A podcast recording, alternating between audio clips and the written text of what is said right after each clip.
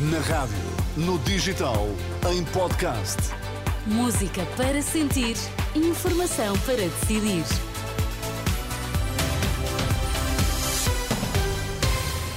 No arranque da edição das 5, os destaques na Renascença. Iniciativa Liberal quer ouvir o filho do Presidente da República sobre o caso das gêmeas. Maternidade Alfreda Costa em Lisboa sem capacidade para receber mais grávidas.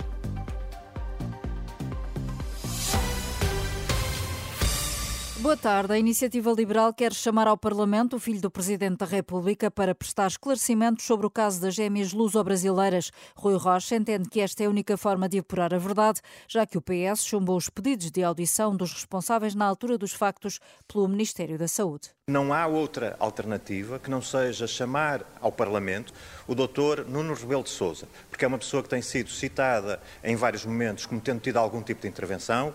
Entendemos que é, portanto, fundamental, primeiro, dar oportunidade ao próprio Dr. Nuno Rebelo de Sousa a possibilidade de apresentar a sua versão dos factos e, por outro lado, de contribuir para a descoberta da verdade, que de alguma maneira ficaria inviabilizada com este chumbo que o PS fez do requerimento para ouvir Lacerda Salles e Marta Temido, sendo pessoas que também aparecem citadas de alguma maneira como tendo tido participação em reuniões e podendo ter algum conhecimento dos factos.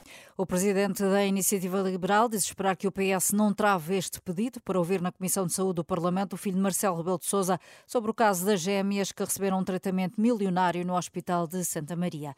A maternidade Alfreda Costa em Lisboa não está a receber grávidas encaminhadas pelo Centro de Orientação de Doentes Urgentes. Fonte do Centro Hospitalar Lisboa Central diz à Renascença que estão esgotadas as vagas. A maior maternidade da região de Lisboa tem estado muito pressionada devido aos condicionamentos e encerramentos de urgência está com uma afluência 30% acima do que é habitual nesta época. Hoje estão fechadas as urgências de obstetrícia de Abrantes, Tomar, Vila Franca de Xira, Garcia de Horta e Setúbal. A PSP reconhece que não são as melhores as condições em que os requerentes de asilo aguardam por uma resposta no aeroporto de Lisboa, mas explica que a culpa é do aumento do afluxo que se tem registado nas últimas semanas. O superintendente Hugo Palma diz à Renascença que os estrangeiros mais vulneráveis têm sido colocados no espaço equiparado a centro centro de instalação temporária, só que já foi atingido o limite de capacidade. Em declarações à Renascença, o responsável da PSP adianta que tanto a Polícia como a Agência para a Integração, Migrações e Asilo, que sucedeu ao CEF, estão a fazer o possível para acelerar os processos e também para encontrar locais para alojamento, o que até agora não foi possível. Nós estamos em articulação com a AIMA para que o mais depressa possível se consiga, de facto, analisar os pedidos como eu digo, que apresentam um número anormal. Eh, o próprio presidente da AIMA, a semana passada, deslocou-se ele pessoalmente ao aeroporto para verificar esta situação e nós estamos a tentar encontrar soluções de alojamento para estas pessoas para que a sua estadia seja a mínima indispensável ou que tenhamos alternativas de colocação que para já ainda não é possível garantir.